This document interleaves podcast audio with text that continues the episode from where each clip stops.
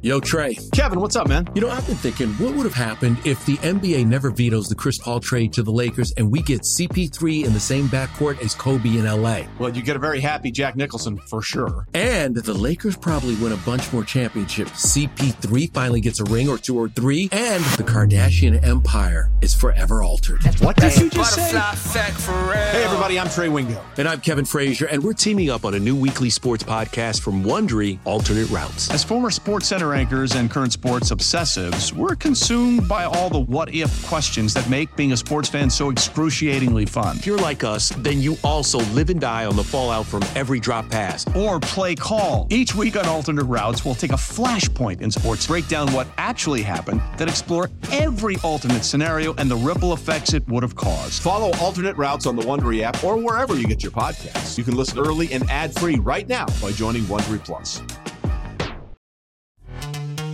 This episode is brought to you by Pepsi Wild Cherry. Pepsi Wild Cherry is bursting with delicious cherry flavor and a sweet, crisp taste that gives you more to go wild for.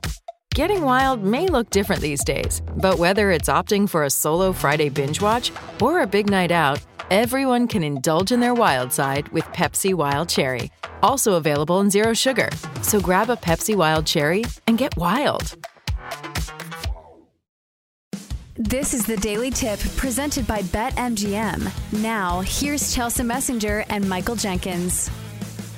Uh, KJ, let's uh, look at these Super Bowl odds. We've got Buffalo uh, plus 375 to win, Kansas City plus 450, the Eagles 5 to 1, and the Cowboys 7 to 1. Do these odds surprise you?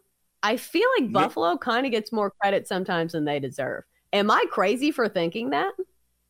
Uh, no, because they're in the AFC, right? So most people believe that the AFC comes down to either the Bills or the Chiefs. I think the interesting story is in the NFC where the Eagles are the assumption, but I've been, I, I, I hate to say it, it, it even pains my tongue about to come out of my mouth. Watch out for the Cowboys. Their number keeps dropping. At one point, it was 1,100, then it dropped to 900. Now it is down to what? Uh, 275 uh, 275 to win the that's the to win NFC. the win the NFC right and, yeah. and to and 700 to win the Super Bowl right? Well that's even dropped even now. It's down to 650 so here and here's my thinking why the Cowboys are such a a dangerous team and how it shakes out really quick is the Cowboys if they if they don't surpass the Eagles that's no problem. They would be the 4 seed playing against they'd be the 5 seed playing the 4 seed Tampa then, if Tampa everything falls into place the way, then they would get a third look at the Eagles on the road in cold weather, and you don't know if Jalen Hurts has proven himself. If they beat them on the road, then they're possibly looking at maybe San Francisco or the Vikings, and we've seen what they've done to the Vikings. And you're talking about a San Francisco team that doesn't have Jimmy Garoppolo. So all of a sudden, the, the, the Cowboys go from being a wild card team to now suddenly being a favorite in an NFC championship game potentially. So that's why I say watch out for the Cowboys as they move, just because being so good at a five seed and the four seed being the Bucs and not as dominant. I think that's an excellent point. And I think part of betting is wading through your preconceived notions and putting them mm-hmm. to the wayside because for me it's really get it's really tough to get past my initial thought of well the cowboys are terrible in the playoffs. Like i don't want to bet on the cowboys in the postseason. They are such a huge disappointment that i don't know if it's mike mccarthy i don't know what it is but it's hard for me to want to trust them in the postseason. But i think the better bet as opposed to winning the super bowl i think they can win the nfc i don't know if they can go head to head with some of the teams in the afc but looking down the nfc they're just not that many good teams, right? Yeah. It's the Eagles, it's the Cowboys, it's the Niners, who also now have a very young quarterback in Brock Purdy as opposed to Jimmy Garoppolo. But other than that, like who else? The Vikings? Not really. It just seems like the NFC is a smaller field and it's more wide open than the AFC is. Yeah, even with the Eagles, even though they continue to show themselves to be impressive in games, you wonder when does the real hiccup come? You know, yeah, they lost that game to the Commanders. You can almost say they really lost that game on penalties more so than they did on the field. But you know, when when does the game come along where they get beat on the field? It happens to every team.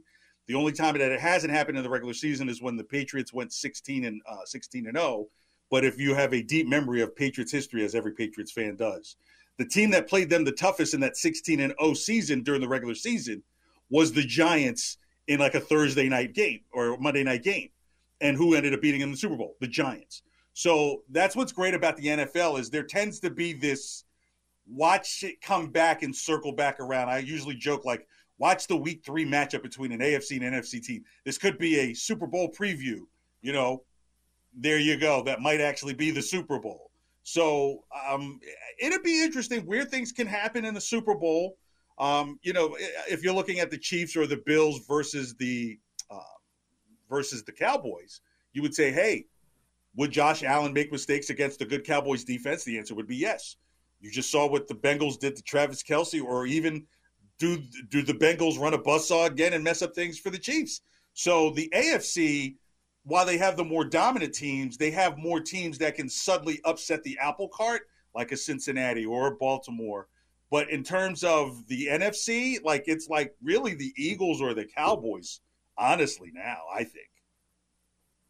What about the 49ers, though? Because Mm-mm. I was kind of talking about this in the intro. Now it's Brock Purdy that takes over at quarterback for Jimmy Garoppolo, who's now out for the season. However, if there's any offense where you could just plug in anybody, it's probably the 49ers.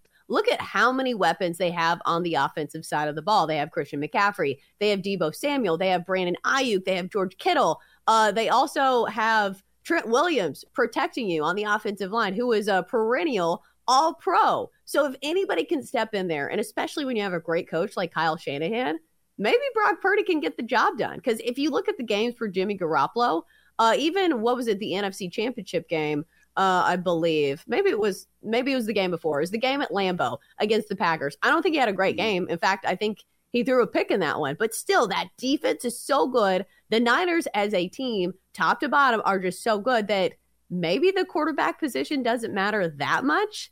It feels sacrilegious to say, but like, does it matter that Jimmy Garoppolo is out?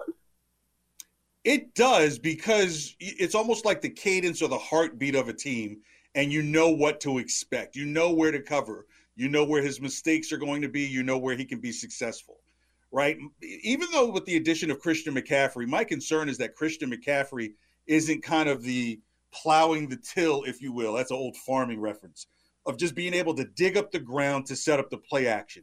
He's more kind of a swing, you know, passing back more so than a strong running back.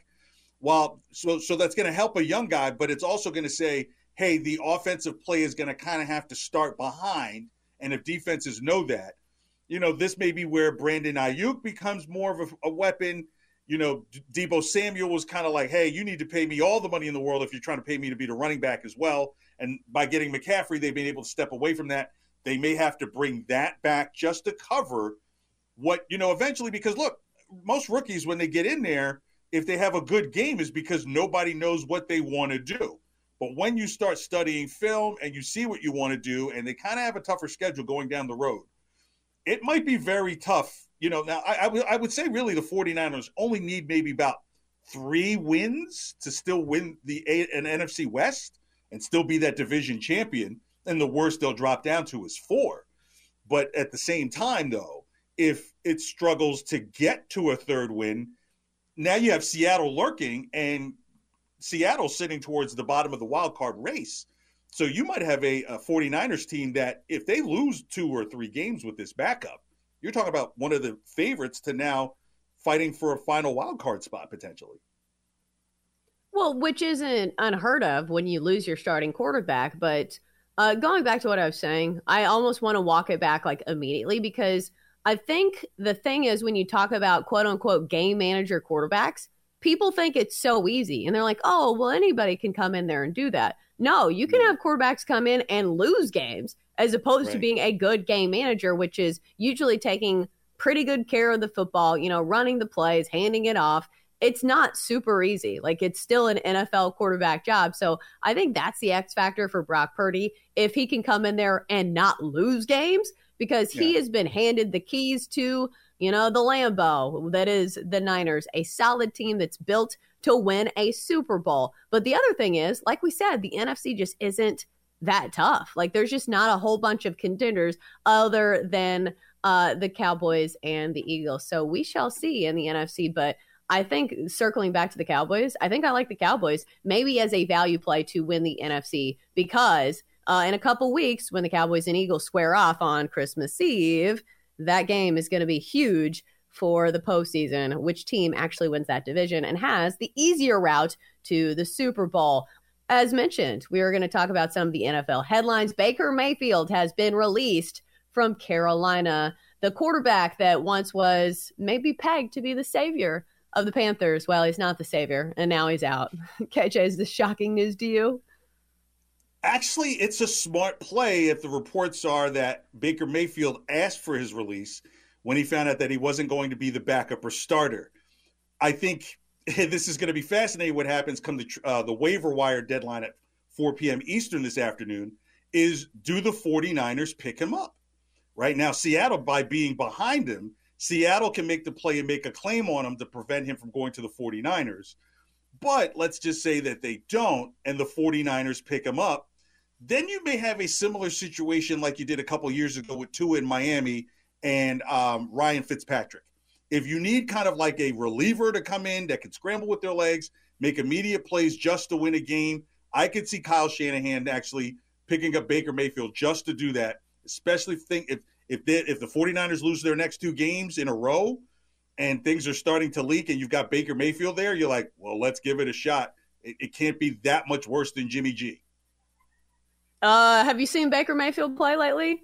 I think we talk yeah. about game managers losing games. Baker Mayfield can definitely lose you games. And the question I have is how many chances are we going to give Baker Mayfield? Because I was one of those people entering the season saying, oh, well, he wasn't healthy at the last of his tenure in Cleveland. Maybe he'll actually be good. But he wasn't good.